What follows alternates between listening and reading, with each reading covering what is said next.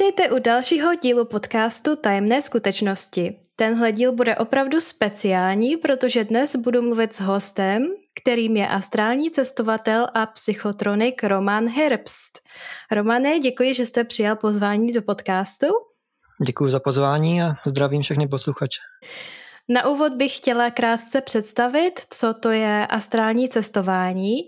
Tak jako máme hmotné tělo a vědomí, tak existuje ještě astrální tělo. S tím můžeme vystoupit ze svého fyzického těla a astrálně cestovat, přičemž jsme ale pořád ve spojení se svým fyzickým tělem a můžeme se do něj vrátit. Romane, kdy jste astrálně vycestoval poprvé? Eh, já bych si dovolil ještě doplnit, jak jste říkala před chvílí o tom vědomí. Vědomí vlastně je tam, kde je naše pozornost. Pokud jsme tedy vzhůru a bdělí, držíme si vědomí u našeho fyzického těla. Nicméně pokud v noci toto tělo spí, máme možnost se s naším astrálním tělem odpojit a potom samozřejmě to vědomí se bude držet u toho astrálního těla. Zkrátka tam, kde se zrovna bude nacházet naše pozornost a přítomnost. To je jakoby v kostce na začátek. No a jak jste se ptala eh, s tím, kde jsem cestoval poprvé, tak moje první výprava mimo tělo se udála, když mi bylo 18 let. Tou dobou jsem studoval na střední škole a již nějakou dobu jsem se zajímal na teoretické úrovni o tohle téma.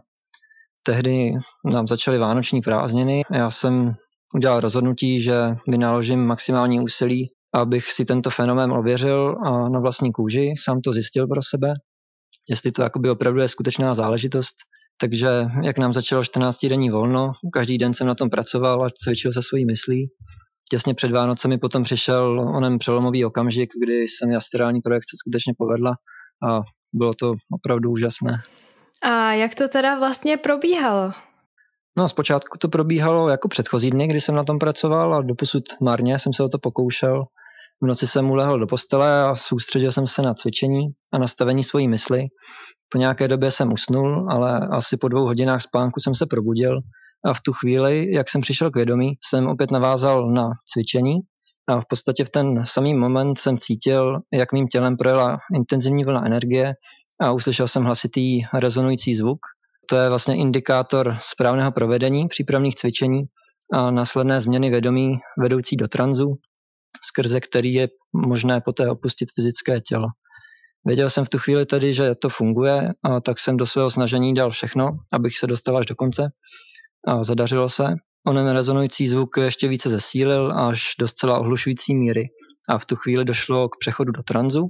Bylo to, jako by se před vámi otevřel jakýsi tunel, který vás vtahoval dovnitř. A ve chvíli, kdy jste jim prošli, tak všechno se zdálo jiné. V tu chvíli fyzické tělo usnulo ale mysl stále bděla. Došlo k odpojení fyzického těla a změně stavu vědomí a já jsem cítil, že jsem naprosto volný, hmotou nesvázaný. Vstal jsem z postele, vznesl se lehce nad zem a poté se otočil, abych si prohlédl své spící fyzické tělo. Potom jsem se nějakou dobu vznášel po bytě, prostupoval dveřmi, než jsem opět usnul a vrátil se do svého těla fyzického. Po návratu do těla jsem byl naprosto u vytržení. Z toho, co jsem právě zažil, tak do rána jsem už nemohl ani usnout z toho. Měl jste radost z toho. Neskutečnou. Já to můžu potvrdit s tím eh, zvukem. Na naštěstí jsem se začala hrozně bát a potom jsem se řekla, ne, ne, nechci a nakonec jsem se dál nedostala, protože to bylo fakt hrozně nepříjemný ten zvuk. A já jsem nevěděla, že tam nějaký takový zvuk bude, tak jsem se lekla, snažila jsem se dostat zpátky a zjistila jsem, že jsem paralizovaná, což nebylo úplně fajn. Bohužel. To je takový počáteční šok pro člověka, když poprvé mm. zažije ten zvuk, tak ho to trošku jakoby zlekne, ale potom, když jakoby ví, ujistí sám sebe, že, že to jakoby je v pořádku, že to neznamená nic negativního, tak se dá tomu potom předejít do budoucna, aby se už nezleknul znovu. Mm-hmm. Mohl byste popsat svoje pocity při astrálním cestování, jak se vlastně cítíte, když cestujete? Především je to takový pocit duchovního naplnění, vnitřní vyrovnanosti, ta konvenční logika jde stranou úplně a do popředí se úplně dostává spontánnost a intuice. Není třeba na něčím složitě přemýšlet, vyhodnocovat, vše je úplně neuvěřitelně jasné, zřejmé. Myšlenka se stává realitou přímo před očima, protože se pohybujete na nehmotné úrovni a na cokoliv jen pomyslíte, to se v danou chvíli manifestuje. Prostory čas jsou relativní a čím hlouběji se do projekce ponoříte, tím více můžete obojí ohýbat Důležité je také zmínit, že všechny pocity, které tam prožíváme, jsou mnohem jasnější, intenzivnější, čistší, než když jsme omezeni tím hmotným tělem.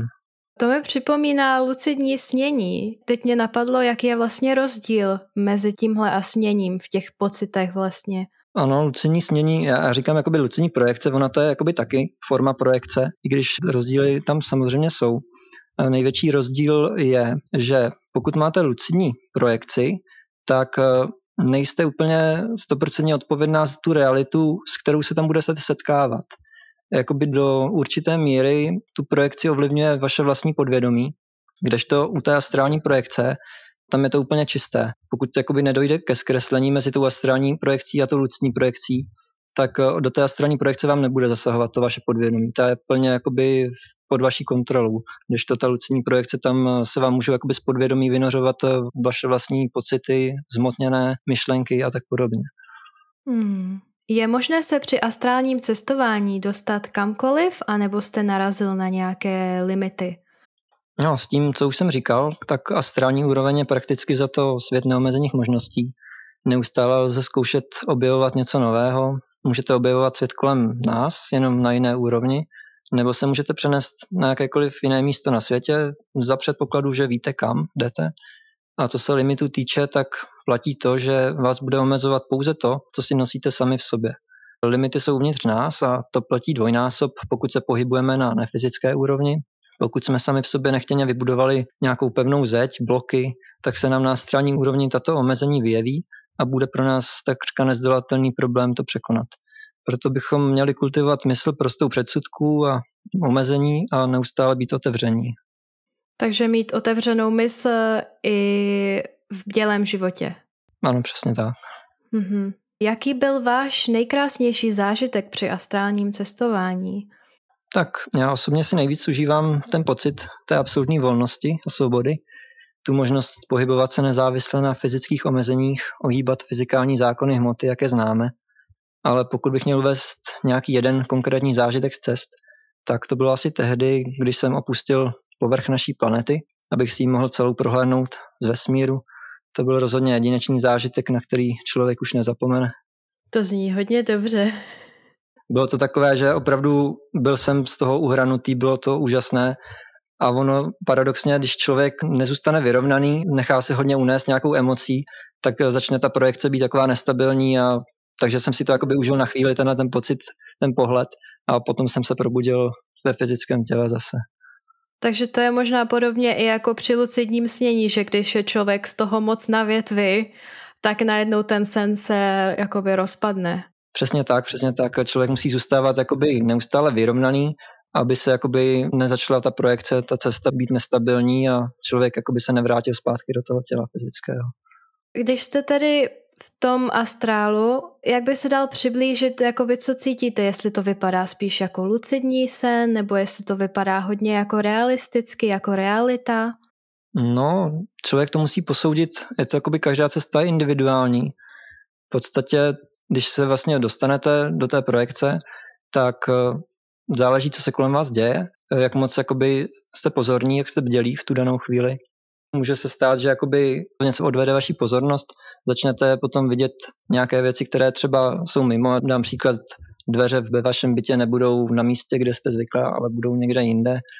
A ono stačí jakoby jedna věc, která vás odvede vaší pozornost od té reality, že se přestanete úplně soustředit a potom už jakoby máte tendenci upadnout do té lucidní projekce a už jakoby je tam tendence, aby to, to vaše podvědomí začalo vytvářet další jakoby nepřesnosti, jakmile se tam objeví jakoby jedna.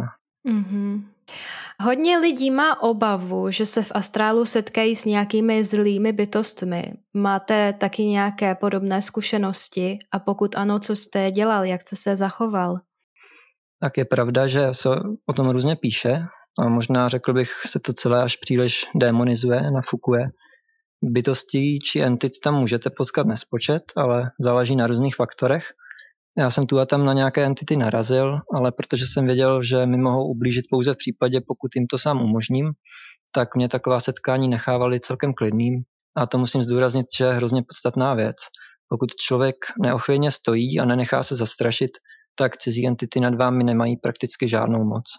Jejich nejsilnější páku je totiž náš strach, případně další negativní emoce a pokud jsme vnitřně vyrovnaní, tak na nás nemohou. Takže když se člověk nebojí, tak nebude mít problém. Přesně tak, pokud tam člověk jde bez strachu, tak tam vlastně žádný strach ani nepotká. A jinak ještě možná dodám k těm bytostem, asi nejčastější, na co můžeme narazit při těch cestách, tak on se tomu říká myšlenkové formy. Je to vlastně naše vlastní podvědomí, nám tam může promítnout v podstatě cokoliv, co je v nás. Nějakým způsobem se to zhmotní a my jakoby máme možnost eh, s tím komunikovat na tady té úrovni. Takže můžou to být postavy nějakým způsobem, které reprezentují něco, co je v nás. Není to vnější entita, je to něco, co si nosíme v nás, akorát tady se to manifestuje do něčeho, co bude mít nějaký tvar, nějakou hmotu. Takže jako třeba v nočních můrách, když se setkáváme s nějakými příšerami, tak jsou to vlastně nějaké věci třeba, s kterými jsme se nevyrovnali, tak možná tam se to takhle může... Může, může to tak být. Hmm. Je ale něco, na co je třeba si při astrálním cestování dávat pozor? Určitě to není zdaleka tak nebezpečné, jak se kolikrát můžeme na kde jakých webech dočíst, ale má to svá zákoutí. Jeden z nejpodstatnějších zákonů, který na astrální úrovni platí, je, že podobné je přitahováno podobným a má to neskutečnou sílu. Při cestách mimo tělo se budete setkávat s takovým prostředím a takovými bytostmi, které budou definovány tím, kým jste vy sami. Jinými slovy, v astrální dimenzi naleznete vždy odraz toho, co si přinesete sami sebou. Rozhodně bych tedy nedoporučoval snažit se o mimotělní zážitky lidem, kteří nejsou emocionálně vyrovnaní či vnitřně vyspělí mohlo by jim to přinést při nejmenším trauma. A na co je taky potřeba dávat pozor, a to je sice méně častá situace, ale neméně podstatná, tak by se to nemělo přehánět s tréninkem a cestováním samotným. Ono se totiž může v extrémních případech stát to, že člověk začne ztrácet kontakt s realitou, a to doslova. Mohou se začít vyskytovat víceúrovňové mimotělní cesty, ze kterých pak může vznikat panika, zoufalství a tak dále. Můžou se v člověku rozvinout spontánní kolapsové stavy, ve kterých bude neočekávaně upadat do tranzu a to už začne být reálně nebezpečné. A proto je potřeba vždy k tomu přistupovat zodpovědně a s rozvahou. Takže necestovat příliš často, nestratit se v tom. Asi tak, no. Pokud tomu člověk bude věnovat až příliš moc času. Jednu dobu jsem se tomu věnoval hodně intenzivně. Ono se vám pak může stát něco jako, že máte projekci a vy se probudíte, začnete normálně fungovat nějakým způsobem a až po nějaké dlouhé době si uvědomíte, že to není fyzická realita. V tu chvíli se znovu probudíte. Může se vám to stát třeba třikrát po sobě a vy pak začnete se ptát sami sebe, jestli se doopravdy ještě vrátíte do toho fyzického těla, jestli se probudíte. Začne tam ten prostor pro tu paniku, jestli už teda se vrátíte, nebo jestli tam je ještě něco dalšího, nebo co se bude dít. Mm-hmm. Začne to být takové chaotické potom. To zní dost děsivě. Jak jste se z toho potom dostal, jestli se můžu zeptat? No, v podstatě jsem se probouzel tak dlouho, až jsem se probudil doopravdy do toho těla pravého, fyzického. Potom jsem chvíli zůstal jen tak jakoby paralizovaný, řekněme, než jsem si uvědomil, že už opravdu to bylo naposledy, to probuzení, už je konec a už můžu normálně začít fungovat. Takže jste zjistil, že jste teda v realitě už. Tak přesně tak. No, chvíli to člověku trvá, než mu dojde, že opravdu tohle už je ta správná realita, do které jakoby původně patří, se které vystoupil. Je nějaký způsob, jak jste zjistil, že jste v té realitě, jak jste jakoby testoval, že jste v realitě? No, ono to člověku dojde až po chvíli, kdy si začne všímat věcí okolo sebe, že se třeba spontánně mění, že nedávají smysl. Například jednou se podíváte na hodiny, pak se na ně podíváte znova, je tam něco úplně jiného nebo že jste stále někde na nehmotné úrovni, že můžete prostupovat předměty nebo cokoliv, může to být cokoliv. Hmm, podobně jako v lucidních snech, že si člověk uvědomí, tady něco nehraje. No, dá se to tak říct. A myslíte si, že astrální cestování nějak obohatilo váš život? A pokud ano, tak jak? Rozhodně ano. V první řadě mhm. vám to promění celé vaše myšlení. Začnete nahlížet na vše úplně jinýma očima slovo smrt ztratí význam strašáka a tečky za vaším životem. Objeví se vnitřní vyzrálost a takový životní nadhled.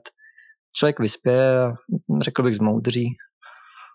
Takže byste doporučil, aby to lidé zkusili? Jak jste řekl, pokud jsou vnitřně dost vyrovnaní, Určitě člověk eh, měl by postupovat krok za krokem v nějakém tom sebezdokonalování a než se dostane k samotné té projekci, tak určitě by měl zapracovat sám na sobě, aby byl vnitřně vyrovnaný a takhle krok za krokem prvně jakoby skultivuje sebe, tu svoji osobnost, ten svůj charakter a potom tu svoji mysl, soustředěnost. Až na to bude připravený, tak může přistoupit tady k té projekci a v podstatě se před ním otevřou dveře neomezených možností dalších. Už jsem slyšela o tom, že se lidé při astrálním cestování setkávali s dalšími cestovateli, případně s lidmi, kteří praktikovali lucidní snění. Máte také nějaký podobný zážitek? Tak potkal jsem mnoho různých postav na svých cestách, ale nemůžu říct, že bych vyloženě o někom věděl, že je to taky cestovatel. Ale kdo ví, spíše bych asi řekl, že ne. Je nicméně důležité tady říct, že to není tak černobílé a není to fyzický svět versus astrální svět. Taková lucidní projekce je třeba svým způsobem kapitola sama o sobě, která se odehrává na trochu jiné rovině, jak už jsem vlastně naznačoval. A ono těch dimenzí, do kterých můžete vstoupit, je nespočet. Záleží na tom, jak, jak hluboko se dokážete do toho tranzu ponořit. Čím lépe a hlouběji, tím intenzivnější, jasnější a jak si transcendentální zážitky budete prožívat. Představte si to tak, že se noříte do oceánu, zpočátku vidíte známé prostředí a bytosti, ale čím hlouběji půjdete, tím více budete v úžasu. Jinak to bude těžší proniknout do větších hloubek a jednak pokud se tam dostanete, tak to bude mnohem více fascinující, jaký svět a bytosti tam potom objevíte. To je dobré přirovnání. Co byste poradil lidem, kteří by chtěli s astrálním cestováním začít, ale neví zatím jak na to? Tak v první řadě, jak už jsem říkal, by se měli dobře vnitřně připravit na nějakou tu cestu, začít pracovat sami se sebou, takže introspekce určitě na místě. Jak jsem říkal, není hodné, aby se do něčeho takové pouštěl nepřipravený člověk, nemuselo by to dopadnout dobře. Na druhou stranu, pokud člověk už se důsledně připraví, tak už ho to může jenom obohatit. Člověk by měl potom pracovat s tou svojí myslí, pracovat na tom soustředění, představivosti, naučit se vnitřnímu uvolnění. A pokud má možnost, tak určitě hodně debatovat s nějakým učitelem nebo zkušeným cestovatelem, aby se vyhnul nepříjemným chybám a tápání ve tmě. Takže třeba začít možná nějakou meditací, nějakou prací na sobě. Určitě, určitě.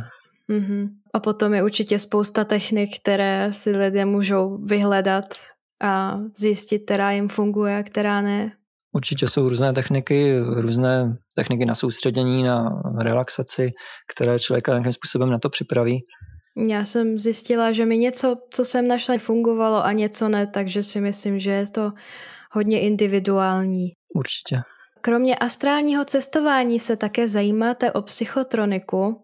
Našla jsem o psychotronice, že ta se zabývá schopnostmi naší mysli, které nebyly zatím vědecky vysvětleny, jako například telekineze, což je pohybování fyzickými předměty svou myslí. Vy se tímto zabýváte už mnoho let. Jak jste se k tomu dostal? Ano, já bych ještě rád dodal, že ač nemusí existovat v tuto chvíli vědecky podložená uznávaná definice, tak mnoho vědců se touto tematikou seriózně zabývalo nebo zabývá a v podstatě se tím taky zabývá kvantová fyzika. A zásadní problém tady s exaktní vědou je totiž ten, že tradiční věda staví na opakovatelnosti experimentů, ale ono to s psychotronikou není tak jednoduché. Je téměř nemožné provést dva nebo více naprosto identických experimentů, protože psychotronika je úzce spjatá s pocity a emocemi a ty jsou v každou chvíli jedinečné. Potom k vaší otázce, jak jsem se k tomu dostal já, tak eh, mě od malička fascinovalo na přirozeno a když jsem si potom na vlastní kůži ověřil a vyzkoušel tu astrální projekci, tak mě napadlo, proč nevyzkoušet i tohle. Problém s psychotronikou je ale v tom, že to chce možná víc trpělivosti a odhodlání než třeba ta astrální projekce, protože tady ohýbáme zákony fyziky na hmotné úrovni v dělém stavu. Kdo nemá výdrž a pevnou vůli, tak bude těžko dosahovat výsledků. Jak tedy telekineze funguje? Tak jednoduše řečeno jde o to připojit se pomocí mysli na vnější objekt a jakmile se připojíte, můžete ho začít ovládat, jako by byl součástí vás samých. V podstatě se předmět stane vaší novou prodlouženou končetinou. Samozřejmě za předpokladu, že víte, jak ho ovládat a máte na to dostatek vnitřní energie. Abychom si to uměli všichni dobře představit, tak si to přirovnejme třeba k chytrému telefonu. Pomocí bezdrátového připojení se napojíte na jiné zařízení a potom jste schopni ho ze svého telefonu ovládat. Tak ten základní princip je tam stejný. Co byste poradil lidem, kteří chtějí s telekinezí začít? Určitě pevné nervy, výdrž a velkou, ale ne přehnanou sebedůvěru. Stejně jako u té projekce je to hodně o sebepoznání a seberozvoji. Je potřeba tomu věnovat hodně času a věřit tomu. Víra je důležitá, protože když nemáte na čem stavět a nevěříte tomu, co děláte a nejste jakoby ochotní do toho ten čas investovat, tak jste předem odsouzeni k neúspěchu. To je základní předpoklad. Každému bude trvat jinak dlouhou dobu, než dosáhne nějakých výsledků, pokud vůbec. Vše o nastavení mysli a ne každému se třeba podaří nastavit si tak, aby se k těm výsledkům dopracoval, protože to není jednoduchá cesta. Takže určitě zase není od věci být v kontaktu s nějakým učitelem, s někým zkušeným, kdo poradí a nasměruje správným směrem, protože jinak mohou lidé tápat týdny, měsíce nebo i roky za předpokladu, že se jim to vůbec někdy podaří. Určitě je to vždycky jednodušší, když je tam někdo, kdo toho člověka vede. Rozhodně no. Já jsem třeba jak tu projekci, tak eh, tu psychotroniku, ano, četl jsem nějaké knížky, něco, co mě k tomu dopracovalo, ale především u té psychotroniky to bylo víc vlastní zkoumání, hlavně to tápání, než jsem si přišel na to, jaký tam je ten princip, jak to funguje a pochopil jsem to. Člověk to musí tak nějak pochopit sám pro sebe, jde to do určité míry vysvětlit samozřejmě, ale než to člověk pochopí opravdu sám, tak eh, pak teprve začnou ty výsledky se dostavovat. Jak dlouho vám to třeba trvalo, než jste viděl nějaké výsledky? Tak já, když jsem se do toho pustil, tak jsem na tom začal pracovat jakoby intenzivně každý den, abych co nejdřív jakoby něčemu dobral, aby to bylo neustále kontinuální, ty pokusy a experimenty. Takže já bych řekl tak plus minus do měsíce, než jsem začal trošku chápat to, co jde. A potom během pár měsíců už, už jsem začal tomu nějak více rozumět, trošku už hloubějc. A už jsem tak nějak měl na čem stavět, věděl jsem, o čem to je. Takže pár měsíců? Pár měsíců, řekněme, každodenní hodně hodinové činnosti. Takže záleží i kolik času do toho člověk může investovat. Určitě. Jednak je to individuální a jednak čím víc času tomu člověk věnuje, tím dřív něco pochopí, začne do toho pronikat a začne rozumět tomu, co má dělat a co nemá dělat přitom, aby docílil nějakého výsledku. S jak těžkými předměty mohou lidé svou myslí pohybovat? No, to je taková hodně relativní otázka. Mohlo by to vést až k filozofické debatě. Viděl jsem a dokážu si dobře představit ovlivnění hmotnosti řádově v jednotkách kilogramů, ale moje osobní přesvědčení je, že to může být i mnohem víc. Možná si tady limity nastavujeme pouze my sami, naší myslí. Takže limit teoreticky neexistuje. Kdybych eh, měl vyjádřit své vlastní přesvědčení, tak eh, já žiju tím, že limity si nastavujeme především my sami. Všechno je jakoby o nastavení naší mysli. Takže za mě jakoby teoreticky ten limit neexistuje, ale samozřejmě prakticky se to provádí vždycky hůř než ta teorie. A jak daleko jste se vy sám s tou telekinezí dostal? No, při provádění experimentů jsem se hodně soustředil hlavně na tu kvalitu před kvantitou, takže jsem se zabýval přímo tím jádrem, protože mě zajímalo, jak to celé funguje. Neboť teprve, když pochopíme, jak to ve své podstatě funguje, tak pak už ta váha toho objektu nebude relevantní. Pohyboval jsem při svých pokusech po stole drobnými, lehce ovlivnitelnými předměty. Potom jsem prováděl pokusy, kde jsem s předměty nebyl v jedné místnosti, neměli na dohled a úspěšně je ovlivňoval z jiné místnosti domu, což mi zpětně potom potvrdil videozáznam, ale těch experimentů se dá vymyslet nespočet. Co byste vzkázal lidem, kteří jsou vůči telekinezi skeptičtí? No, v první řadě bych řekl, že ty lidi chápu. Chápu, že pro někoho je těžké uvěřit nehmatatelnému, stejně tak jako dříve lidé nevěřili, že existují nějaké radiové signály, záření a tak podobně. Jsou lidé, kteří zkrátka upřednostňují logiku, stavějí na vědeckých základech a co jim do té konvenční logiky nesedí, to zavrhují, protože proto nemají vysvětlení. A vím, že v dnešním digitálním věku se dá téměř vše zinscenovat a existuje spousta iluzionistů, kteří vytvářejí dojem telekineze trikem, Tím ale bohužel upadá věrohodnost i pro ty, kteří se tímto tématem zabývají seriózně. Proto bych jim vzkázal, že by měli posuzovat případ od případu a neměli by házet všechny na jednu hromádku, protože tak černobílé věci nikdy nejsou. Možná je to něco, k čemu se ještě potřebujeme dobrat jako civilizace, že možná je to nějaká ztracená schopnost a lidi se potřebují dobrat k tomu, že to existuje nebo potřebují otevřít svoji mysl? Jak říkáte, možná to je ztracená schopnost, možná doby, kdy lidi tuhle schopnost měli jako běžnější, jsou pryč, teďka jsme v jiném věku. Otázka je, jestli to znovu objevíme v tomhle věku, anebo až někdy za hodně dlouho. To je otázka, no. Je ještě něco, co byste chtěl dodat? Rád bych dodal, že co se té astrální projekce i psychotroniky týče, tak plánuji časem vydat i nějaké knihy, kde bude vše vysvětleno, znázorněno, aby se k tématu mohli dostat i lidé, kteří mají jen minimum zkušeností nebo se tím nějak víc nezabývají. A určitě bude na co se těšit, protože taková praktická i obsáhlá literatura z první ruky na toto téma o někoho, kdo se tím dlouhodobě zabývá, v podstatě není na trhu. Tak to se určitě budu moc těšit, až to vydáte. Určitě mi pak dejte vědět, abych se mohla počíst a mohla říct taky mým posluchačům, aby si začetli. Určitě, děkuju. Tak děkuji vám moc za dnešní rozhovor. Já vám moc děkuji za pozvání. A to je pro dnešek všechno a doufám, že se vám posluchačům rozhovor líbil. Uslyšíme se zase příště, zatím se mějte a udržujte svou mysl otevřenou.